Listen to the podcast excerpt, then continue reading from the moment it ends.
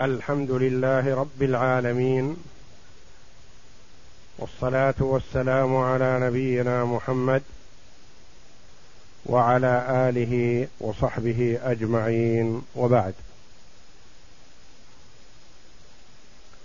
باب الأكدرية.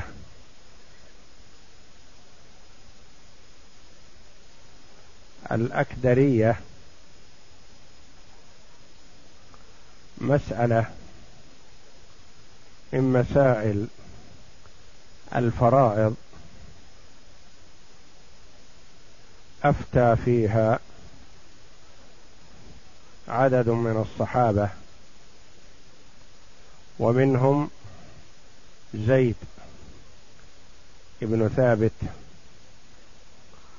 الذي قال عنه النبي صلى الله عليه وسلم أعلم أمتي بالفرائض زيد بن ثابت.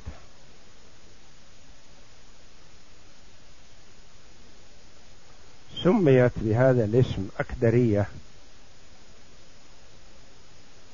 قيل لأنها كدرت على زيد أصوله الفرضية. لأنه تقدم أنه إذا لم يبقى في الفريضة إلا السدس فإنه يعطى للجد ويسقط الإخوة والأخوات. وإذا بقي في الفريضة أقل من السدس فإن السدس يكمل للجد ويسقط الإخوة والأخوات. قالوا إلا في الأكدرية. وقد وتقدم في باب التعصيب أن الإخوة والأخوات عصبة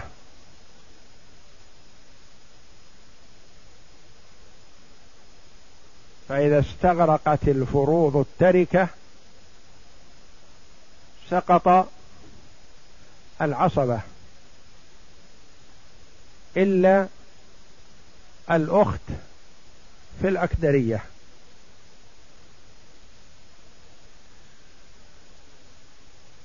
فهي هذه المسألة جاءت مخالفة للأصول الفرضية التي نهجها الصحابة رضي الله عنهم فأفتوا بهذا مع مخالفتها لأصولهم.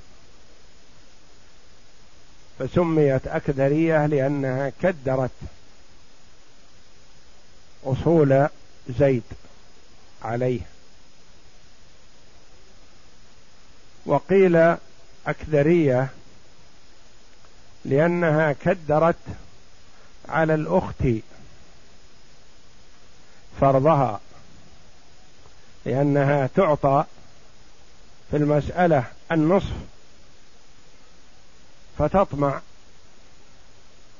ثم يؤخذ غالبه منها ولا يبقى لها إلا ثلث باقي الباقي.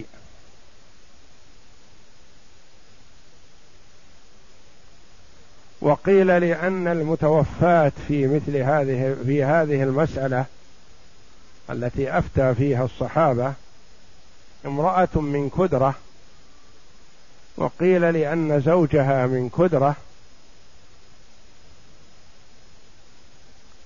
وقيل لأن السائل من كدرة فسميت أكدرية. وعلى كل فهي مسألة واحدة. الورثة فيها أربعة لا يزيدون. وللعلماء رحمهم الله في تقسيمها قولان. أحدها أن تسقط الأخت ويكون الورثة ثلاثة فقط. القول الثاني أن الأخت لا تسقط في هذه المسألة فيكون الورثة فيها أربعة. اذا ما هم الأربعة؟ هم زوج وأم وجد وأخت لغير أم. ما معنى أخت لغير أم؟ يعني سواء كانت شقيقة أو لأب. أخت لغير أم. شقيقة أو لأب.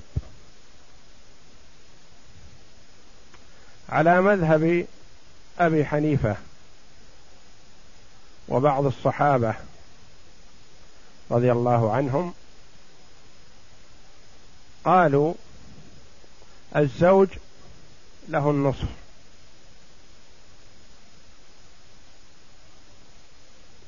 والأم لها الثلث. والجد له السدس. وانتهت. إخوة أخوات أخت شقيقة أخت لأب انتهت الفروض وانتهت التركة. نصف وثلث وسدس. المسألة من ستة.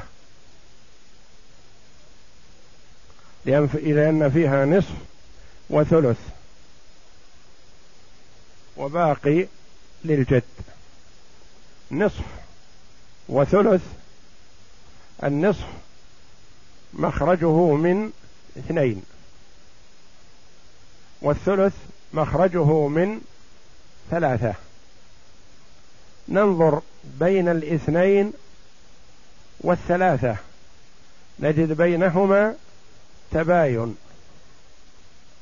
فنضرب أحدهما في الآخر فينتج ستة وهو أصل المسألة.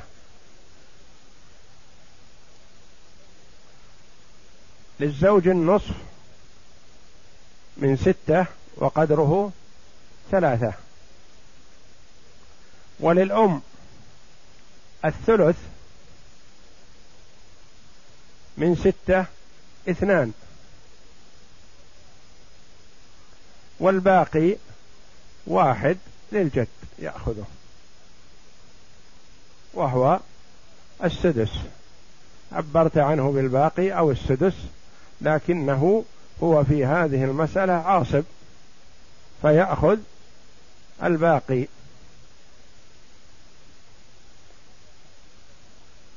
هذا على مذهب أبي حنيفة وجمع من الصحابة رضي الله عنهم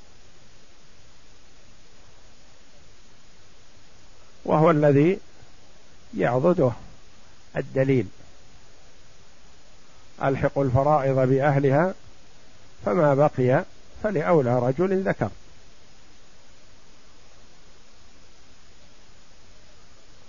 والأخت قلنا عصبة مع الغير مع الأخ وهي مع الجد كالأخ. فتسقط هنا.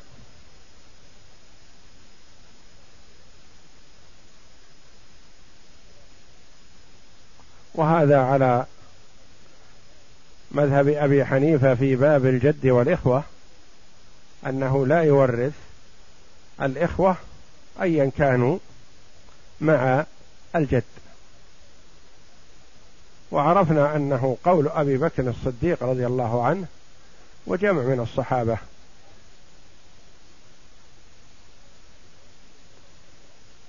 فيحجبون الإخوة والأخوات بالجد لأنهم يجعلون الجد بمنزلة الأب. فالله جل وعلا سماه أبا في القرآن العظيم. ملة أبيكم إبراهيم. هو سماكم المسلمين.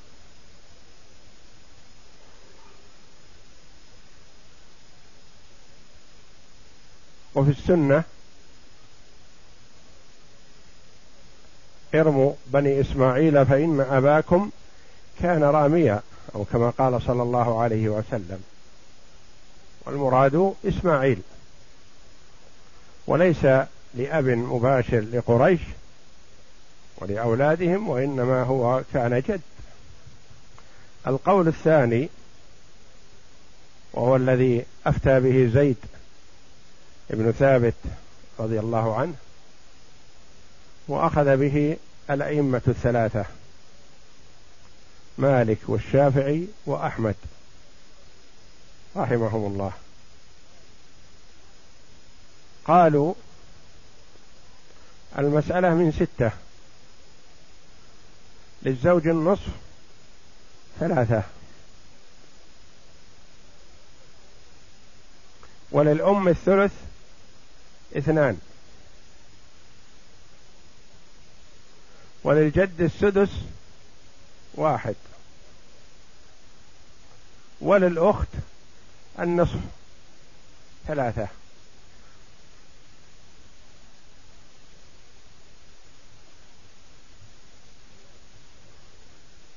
لما يرحمكم الله؟ أعطيتموها النصف. وقد استغرقت الفروض التركة قبل نصفها. وأصبح في المسألة نصفان وثلث وسدس.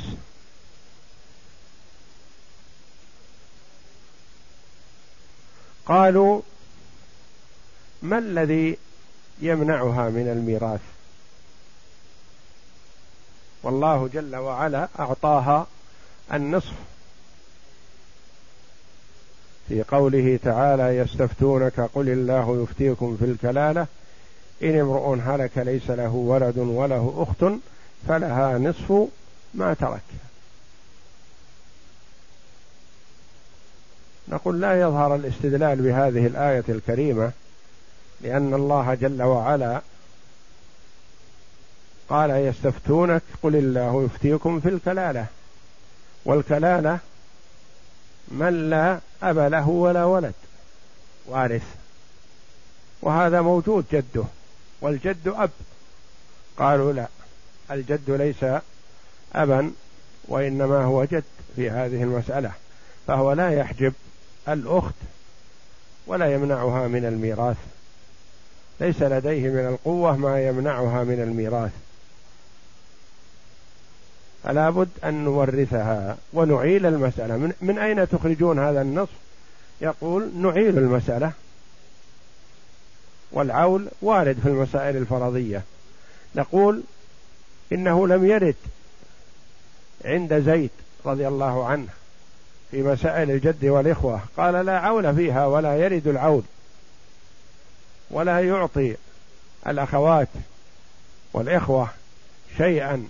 في المسألة يعيلها من أجل أن يعطيهم. قالوا هذه مستثنات.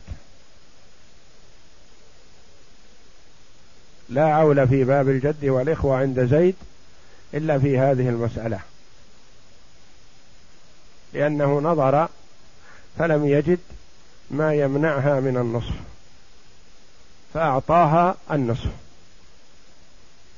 من أين يخرج النصف قالوا من العود المسألة من ستة. النصف ثلاثة للزوج. والثلث اثنان للأم. والسدس واحد للجد. ستة. والنصف للأخت ثلاثة. أصبحت عالت إلى تسعة. عالت إلى تسعة. أعطيتم الأخت ثلاثة من تسعة. وأعطيتم الجد الذي هو بمثليها واحد من تسعة. يقولون لا هذه في القسمة فقط القسمة الأولية. ثم يلتفت الجد على الأخت ويقول هاتي ما معك نقتسم أنا وإياك فأنا بمنزلة بمنزلة أخ لك أنا وأنت نشترك. ثم نتقاسم للذكر مثل حظ الأنثيين.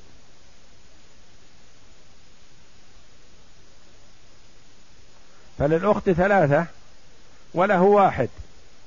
يقول هل أمي نشترك فاشتركوا في أربعة من تسعة. الأربعة هذه كم رؤوسهم؟ ليست رؤوسهم باثنين وإنما هي بثلاثة لأن الجد ذكر برأسين والأخت أنثى برأس واحد فرؤوسهم ثلاثة والأربعة لا تنقسم على الثلاثة. لأن ما عندنا إن الواحد يأخذ واحد وثلث. لا. لابد تمدد العملية الحسابية حتى تنقسم على الرؤوس بلا كسر. الفرائض ما فيها كسر. ربع ونصف وثلث لا. يعني يأخذ واحد ونصف اثنين وربع لا. إذا كم رؤوسهم حتى نصحح المسألة؟ رؤوس الجد والأخت. ثلاثة. نضربها في أصل المسألة كم؟ ستة. ثلاثة بستة خرج.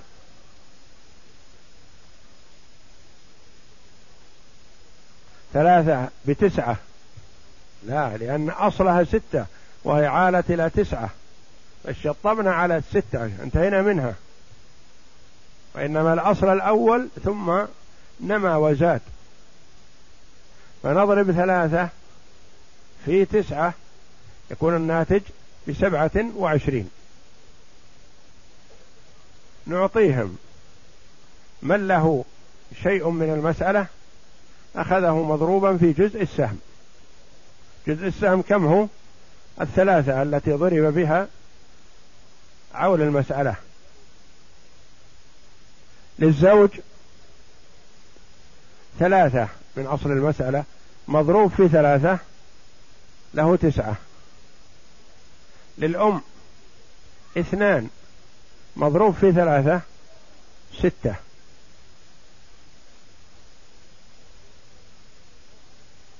للجد والأخت أربعة. في ثلاثة باثني عشر.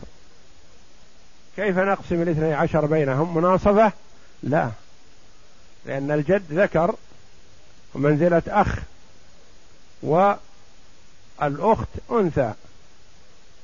فتأخذ نصف ما يأخذ الذكر. فنقول الاثنى عشر نقسمها على عليهم على رؤوسهم الثلاثة يكون للأنثى أربعة. وللجد الذكر ثمانية. هذه هي الأكدرية. وجه قولنا أكدرية أنها كدرت على الأخت أن الأخت قلنا لها في المسألة لك ثلاثة النصف. ثم عالت إلى تسعة ثم صحت من سبعة وعشرين فأخذت أربعة من سبعة وعشرين. لم تأخذ ثلث الباقي وإنما ثلث باقي الباقي. هذه الأكدرية. أركانها أربعة. زوج وأم وجد وأخت لغير أم. فإن اختل واحد من هذه ما صارت من المسائل الأكدرية لأن هذه بعينها مسألة واحدة. لا تتكرر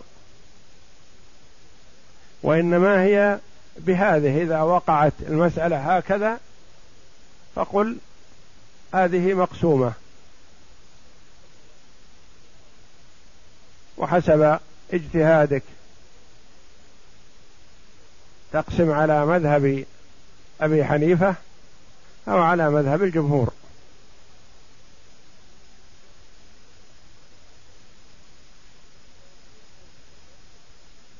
زوج وأم وجد وأخت لغير أم. للزوج النصف وللأم الثلث وللجد السدس وللأخت النصف. ثم يتراجع الجد والأخت فيتقاسمون ما بأيديهم.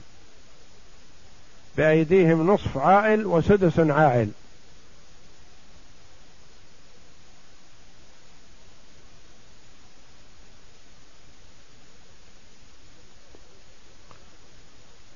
فبالتصحيح يكون لهم اثنى عشر. تأخذ الأخت الثلث أربعة ويأخذ الجد الثلثان ويأخذ الجد الثلثين من اثني عشر. ثمانية.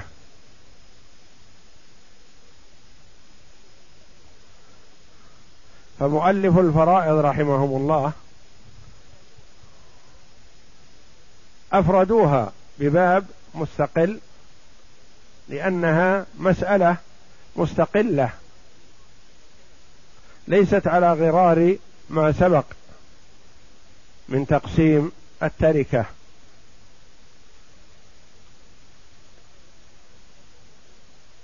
ولهذا قال الناظم فيها الرحبية والأخت لا فرض مع الجد لها فيما عدا مسألة كملها. زوج وأم وهما تمامها وهما منهم الجد والأخت. ما عدا مسألة منصوبة. كملها زوج وأم وهما تمامها يعني الجد والأخت. زوج وأم وجد وأخت.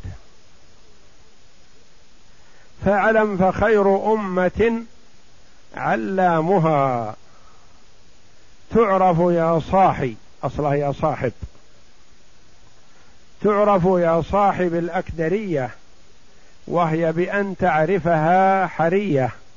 يعني حري بأن تحيط بها وتدركها وتعرفها إن شاء الله.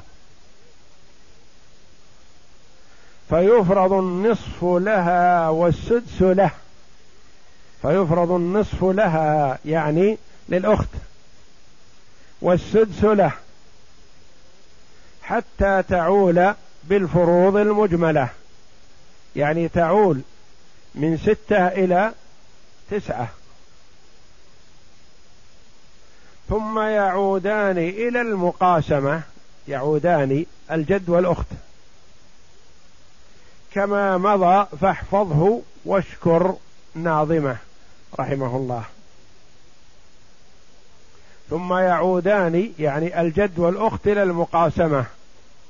فاحفظه كما مضى فاحفظه واشكر ناظمه. ما كتبه المؤلف رحمه الله في كتاب عدة الباحث. يقول الأكدرية لما سميت أكدرية؟ وكم أركانها وما هي قسمتها على المذهبين؟ مذهب أبي حنيفة ومذهب الجمهور. قيل سميت أكدرية لأنها كدرت على زيد أصوله لأن الأصل في باب الجد والإخوة أن لا يفرض للأخوات معه يعني لا يفرض للأخوات مع الجد. ولا يرث الإخوة شيئا إذا لم يبق إلا السدس كما تقدم لنا.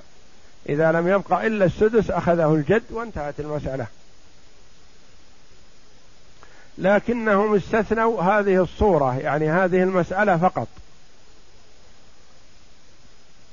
وأركانها زوج وأم وجد وأخت شقيقة أو لأب. يعني سيان سواء قلت أخت شقيقة أو لأب أو قلت أخت لغير أم. لأن الأخت لا يخلو أن تكون شقيقة أو لأب أو لأم. فإذا قيل أخت لغير أم يعني دخلت أخت شقيقة أو أخت لأب ولا يجتمعان بل أحدهما. فإن كانت أخت شقيقة فلا نصيب للأخت لأب. وإن كانت أخت لأب ولا يوجد شقيقة فهي هي. وأصلها من ستة. للزوج النصف ثلاثة. وللأم الثلث اثنان. ويبقى واحد فقط. واحد من ستة. فعلى مقتضى ما تقدم لأن قلنا إذا لم يبقى إلا السدس أخذه الجد. فعلى مقتضى ما تقدم يكون للجد وتسقط الأخت. وبهذا قال أبو حنيفة رحمه الله. قال يأخذ الجد السدس وتسقط الأخت. وأما مذهب الأئمة الثلاثة مالك والشافعي وأحمد رحمهم الله. تبعا لزيد بن ثابت رضي الله عنه. فإنه يفرض للأخت النصف ثلاثة. وتعود المسألة إلى تسعة. ثم يعود الجد والأخت إلى المقاسمة فيقتسمون ما بأيديهم وهو أربعة. على ثلاثة رؤوس لا تنقسم ويباين. فتضرب ثلاثة في عول المسألة تسعة فتصح من سبعة وعشرين. للزوج منها ثلاثة مضروب في ثلاثة له تسعة وهي ثلث المال. وللأم اثنان في ثلاثة تبلغ ستة وهي ثلث الباقي. وللجد والأخت أربعة في ثلاثة باثني عشر.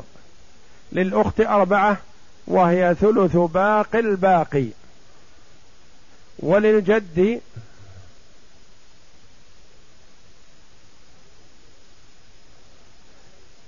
ثمانية وهو الباقي. فلذلك يعايا بها يعني تذكر على سبيل التعجيز. فيقال أربعة من الورثة. أحدهم أخذ الثلث ثلث المال والثاني أخذ ثلث الباقي والثالث أخذ ثلث باقي الباقي والرابع أخذ الباقي. فيقال هذه المسألة الأكدرية. أربعة ورثة. أحدهم أخذ ثلث المال. من هو في المسألة هذه؟ الزوج. أخذ تسعة من سبعة وعشرين هي ثلث وهو ميراثه النصف لكن مع العول عالت المسألة فما بقي صار له إلا الثلث. تسعة من سبعة وعشرين. فهذا ثلث عبارة. ثم الأم. إذا أخذنا تسعة من سبعة وعشرين كم يبقى؟ ثمانية عشر. الأم لها لها اثنان في ثلاثة بستة وهي ثلث الباقي. أعطينا الزوج الثلث وبقي ثمانية عشر. كم ثلثها؟ ستة وهي نصيب الأم. فأخذت الأم ثلث الباقي. كم بقي الآن؟ اثنى عشر. من الثمانية عشر. بقي اثنى عشر. كم أعطينا الأخت؟ ثلث الاثني عشر. فأخذت ثلث باقي الباقي. ثلث باقي الباقي. وأخذ الجد الباقي الذي هو اثنا عشر ثمانية.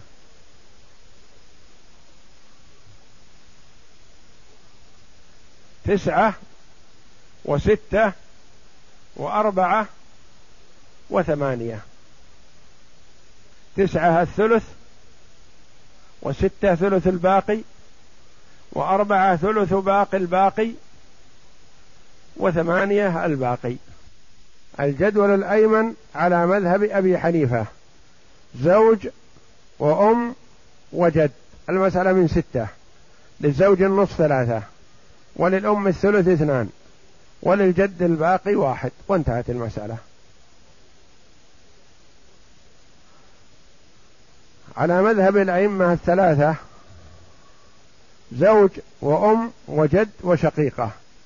المسألة من ستة. للزوج النصف ثلاثة وللأم الثلث اثنان وللجد السدس واحد.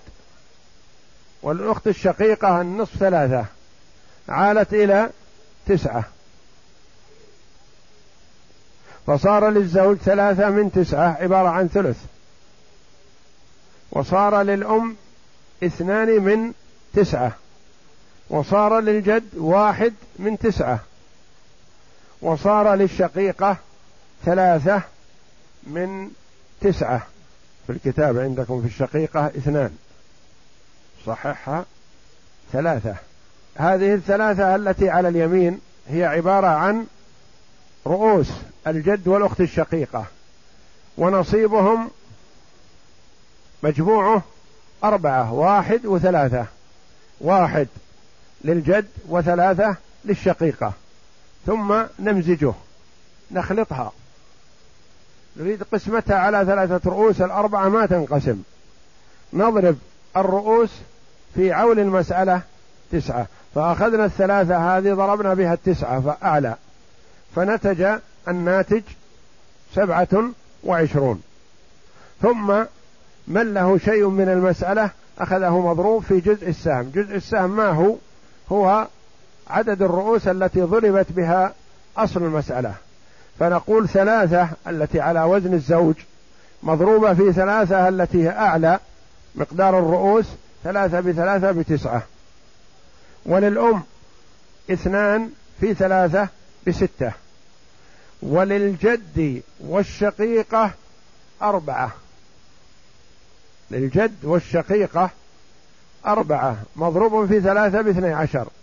نقسمها على ثلاثة الرؤوس فنعطي الجد ثمانية ثلثين ونعطي الشقيقة الثلث أربعة. فإذا الأكدرية مسألة واحدة صورة واحدة قضية واقعة واقعة وقعت في زمن زيد بن ثابت رضي الله عنه وأفتى بها هكذا.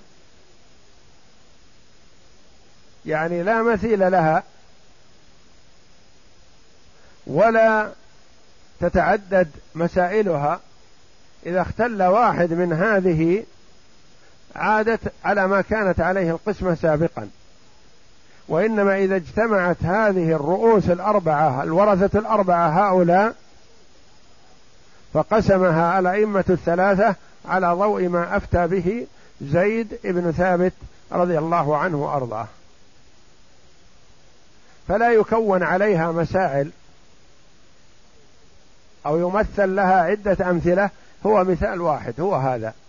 لا يتكرر ولا يزيد. ولهذا سميت هذه الأربعة أركان. أركانها أربعة. إذا اختل واحد من هذه الأركان الأربعة ما صارت من هذا الباب الذي هو باب الأكدرية. ما هي أركان الأكدرية؟ أربعة. زوج وأم وجد وأخت شقيقة أو لأب يصلح. لو كان بدل الأم مثلا جدة تصير أكدرية لا. لو كان بدل الزوج بنت ما صارت أكدرية وهكذا. فهي أكدرية بهذه الأركان فقط. ما تتكرر. ولا يضرب لها أمثلة متكررة وإنما هي قضية عين واقعة. أفتى بها زيد بن ثابت رضي الله عنه فحفظها العلماء عنه وأخذوها وبوبوا لها بابا مستقل. اقسم الأكدرية على مذهب أبي حنيفة رحمه الله. المسألة من ستة. للزوج ثلاثة. النصف ثلاثة. وللأم الثلث اثنان. والباقي واحد للجد. في هذه المسألة الجد معصب صاحب تعصيب. وهو من العصبة الذين لا يسقطون. إذا لم يوجد ما يحجبه وهو الأب. فهو أخذ الباقي.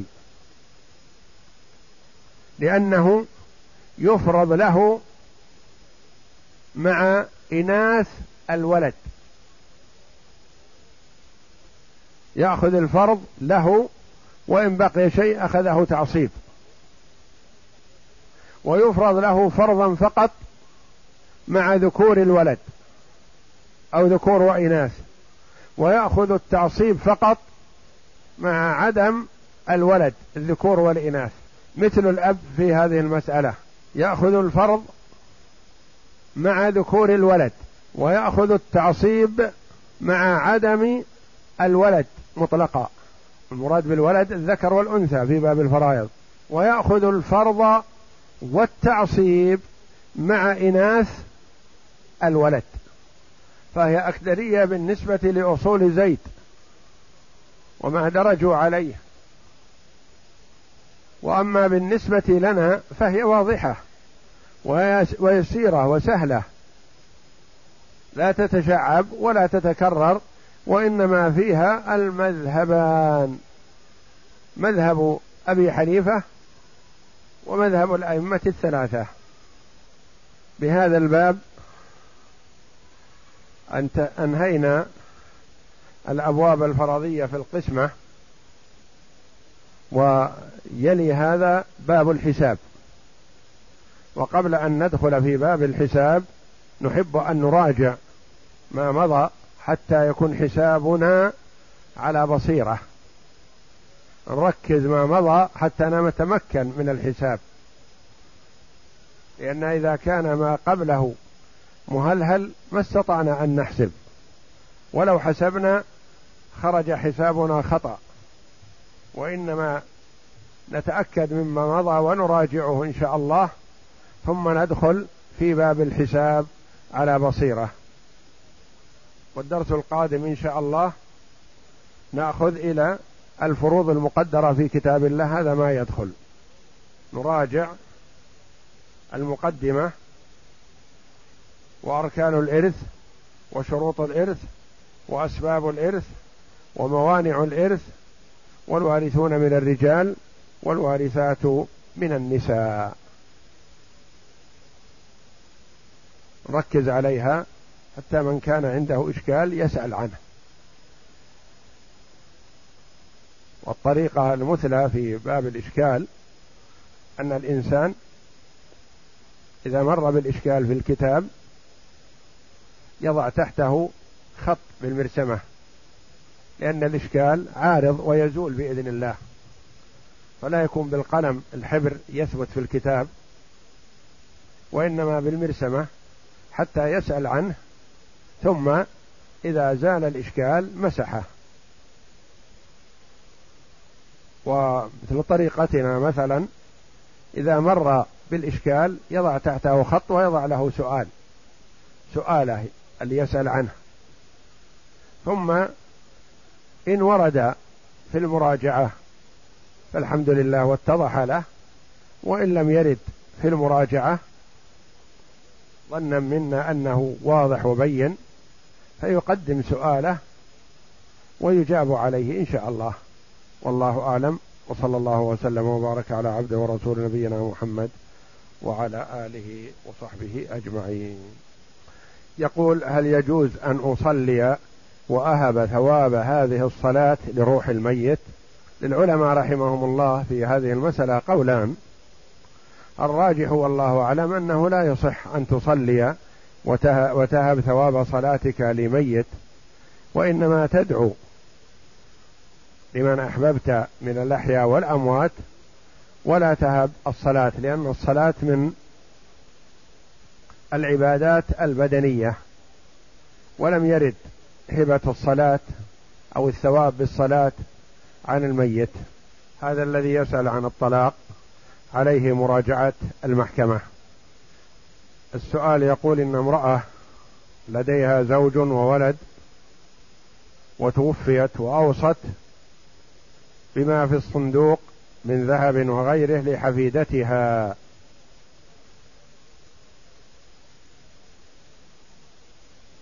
هل يجوز لهذه المرأة أن توصي لحفيدتها الصغيرة بهذا وما فيه من الذهب وليس لديها ثروة إلا هذه؟ المرء لا يملك من ماله في الوصية إلا بمقدار الثلث. فإذا أوصى المرء رجلا كان أو امرأة لوارث فلا تنفذ إلا بإجازة الورثة. وهذه الحفيدة ليست بوارثة.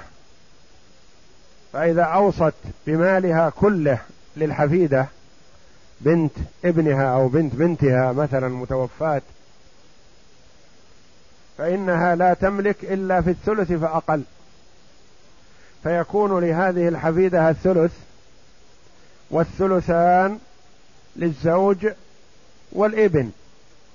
إلا إذا أجاز الزوج والإبن هذه الوصية فيتوقف على إجازتهم لأنهم عبارة عن تنازلوا عن حقهم لهذه البنت وإلا فهم لهم الثلثان وللموصى لها الثلث مما خلفت المتوفية. فحتى أجاء يعني أوصت أو لم توصي لا ينفذ إلا في الثلث. يعني إذا أوصت لا ينفذ إلا في الثلث لو أوصت بكل المال فلا ينفذ إلا في الثلث. والثلثان ينفذ فيهما بإجازة الورثة إذا أجاز ذلك الورثة. يقول إذا سرق الصغير ثم كبر فهل يلزمه إعادة المسروق؟ يلزم إعادة المسروق إذا وجد سواء كان الولد صغيرا لا يزال أو كبر لأن يجب على وليه أن يعيد المسروق للسارق علما بأن الصغير ليس عليه قطع لأنه غير مكلف.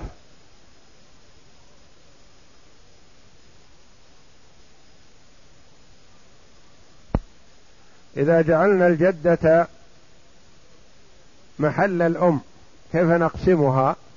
لا تكن من الأكدرية لأن الجدة تأخذ السدس والأم في الأكدرية تأخذ الثلث فتأخذ السدس ويبقى أكثر من السدس حينئذ. لأن الزوج يأخذ النصف والجدة تأخذ السدس ويبقى ثلث للجد والأخت. إذا مات الأب في حادث مروري وكان السائق ولد هذا الأب فهل يرث هذا الولد من والده والذي كان سببا في موته بغير عمد؟ هذه فيها خلاف بين العلماء رحمهم الله وحصل من هذا قضايا فيجتهد فيها الحاكم الشرعي ينظر في ملابسات القضية إن كان الابن متهور ومستعجل ومخطئ وعليه نسبة من الخطأ فقد يحرمه من الميراث تاديبا له لأنه خاطر بنفسه وخاطر بأبيه. وأما إذا كان الولد على حسب الأصول الشرعية والمعتادة في القيادة ونحو ذلك لم يحصل منه خطأ فهذه ترجع إلى اجتهاد الحاكم. إذا حضر أحد والإمام راكع ماذا يفعل؟ يفعل إذا وقف في الصف كبر تكبيرة الإحرام التي هي ركن من أركان الصلاة قبل أن يحني ظهره ثم إن كبر للركوع وركع أو ركع بدون تكبير اكتفاء بتكبيرة الإحرام فإن استقر راكعا قبل أن يرفع الإمام رأسه فقد أدرك الركعة وإن لم يقرأ فاتحة الكتاب. وإن رفع الإمام رأسه والداخل يهوي برأسه راكعا فهو ما أدرك الركعة. إنما يدرك المسبوق الركعة إذا استقر راكعا قبل أن يرفع الإمام رأسه. يقول لماذا شرع الصلاة المغرب والعشاء والفجر جهرا والظهر والعصر سرا؟ اولا هذا ثبت عن النبي صلى الله عليه وسلم.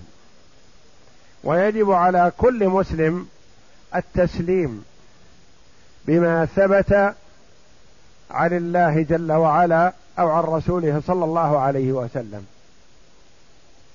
أدركنا الحكمة أو لم ندركها. وما كان لمؤمن ولا مؤمنة إذا قضى الله ورسوله أمرا أن يكون لهم الخيرة من أمرهم. فيجب على المسلم أن يقول سمعنا وأطعنا. أدرك الحكمة أو لم يدركها. ثم إن العلماء رحمهم الله تلمسوا الحكمة لعلها كذا لعلها كذا لعلها كذا لكن أهم ما يكون أننا سواء أدركنا الحكمة أو لم ندركها نمتثل ونعتقد أن هذا ما شرع إلا لحكمة ما شرع بس. قال بعض العلماء رحمهم الله لعل الحكمة في هذا والله أعلم أن المغرب والعشاء والفجر في الظلام والليل. فلإظهار هذه الشريعة الشعيرة من شعائر الإسلام شرعت القراءة جهرا. وأما الظهر والعصر فلكونها في النهار واضحة وبينة لم تشرع جهرا والله أعلم. يقول هل الملتزم هو المنطقة التي بين الركن الأسود والباب أول الباب أو آخر الباب؟ للعلماء رحمهم الله في الالتزام في مكان الالتزام قولان. منهم من قال هو من الركن الذي فيه الحجر الأسود إلى الباب أولها وآخرها لا إشكال. ومنهم من قال الالتزام من الركن الذي فيه الحجر الأسود إلى مدخل الحجر من جهة الباب يعني كل الجهة. إلى مدخل الحجر كل هذا مكان للالتزام. ومشروعية الالتزام هي عند القدوم أو السفر. إذا أرى قدم الإنسان لأول ما يقدم إذا تيسر له أو إذا أراد أن يسافر ودع فيلتزم. والالتزام هو أن يلصق المرء صدره وراحتيه وذراعيه وخده بجدار الكعبة ويدعو بما أحب من خيري الدنيا والآخرة. وهو موطن من مواطن الإجابة. هل يجوز إذا وجدت أناسا يأكلون أن أجلس معهم وآكل دون أن يأذنوا لي؟ هذا لا يخلو من. من حالين. إذا علمت أو تيقنت أو اضطرد لديك أنهم يرغبون في أكلك معهم فلا بأس أن تأكل قبل أن تنتظر الإذن لأن الإذن معلوم. وأما إذا كانت الإذن مشكوك فيها فلا يسوغ لك أن تأكل إلا بإذن لأنه لا يجوز للمسلم أن يدخل جوفه إلا طعاما حلالا يعلم حله ولا يحل مال امرئ مسلم إلا بطيب خاطر منه.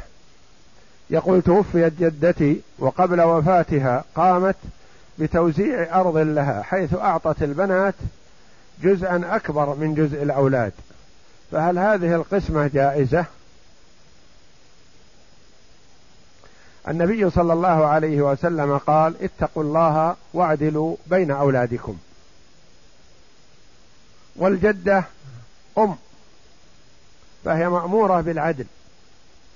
إلا إذا رضي من آثرت عليه رضي بذلك فلا بأس. لكن بدون رضا لا يجوز لها. بعض العلماء رحمهم الله قالوا الأم والجدة غير مأمورتين بالعدل بين الأولاد لأنها لا تنفق مع وجود الأب وإنما الذي أمر بالعدل بين الأولاد هو الأب. ولعل التعميم أولى لأن الحكم واحد لأن الأم والجدة إذا جارت في العطية والقسمة حصل ما يحصل من التنافر بين الأولاد والتشاحن وكراهية الجدة أو الأم ونحو ذلك. فمن باب تطيب الخاطر أن تقسم والقسمة اختلف فيها العلماء رحمهم الله. قالوا قال بعضهم تكون القسمة في حال الحياة كالقسمة في الميراث. للذكر مثل حظ الأنثيين. وبعضهم قال لا في الحياة لا يلزم أن يكون مثل الممات وإنما يقسم بينهم لو أعطى الذكر والأنثى سواء فلا بأس. والمسألة ترجع إلى الاجتهاد في هذا لأن فيها خلاف. لكن لا يجوز التفضيل الإناث على الذكور إلا إذا علمت أن الذكور رضوا بذلك أو استرضتهم استأذنتهم ليكون أعدل وأقرب إلى الصواب. وإذا أعطتهم وقبض كل واحد نصيبه لزمت العطية ولا تسترجع. إلا ممن أعطاها. إذا ذكر في حال حياته فأراد أن يسترجع التفضيل ويسوي بينهم فله ذلك لأنه رجوع إلى الصواب. وأما إذا مات المعطي وقد فضل فهو أثم بذلك وتلزم العطية لمن أعطيت له. ما دام قبضها. يقول كيف تأخذ الأم الثلث مع وجود الأخت؟ والله جل وعلا يقول فإن كان له إخوة فلأمه السدس. نعم فإن كان له إخوة. ما له إخوة له أخت واحدة. والأخت والأخ لا يحجبان الأم من الثلث إلى السدس وإنما تأخذ الأم الثلث مع الأخ وحده ومع الأخت وحده. ولو كان أخ أو أخت مع الجد فكذلك تأخذ الأم الثلث لأن الجد ليس بمنزلة الأخ في حجب الأم من الثلث إلى السدس.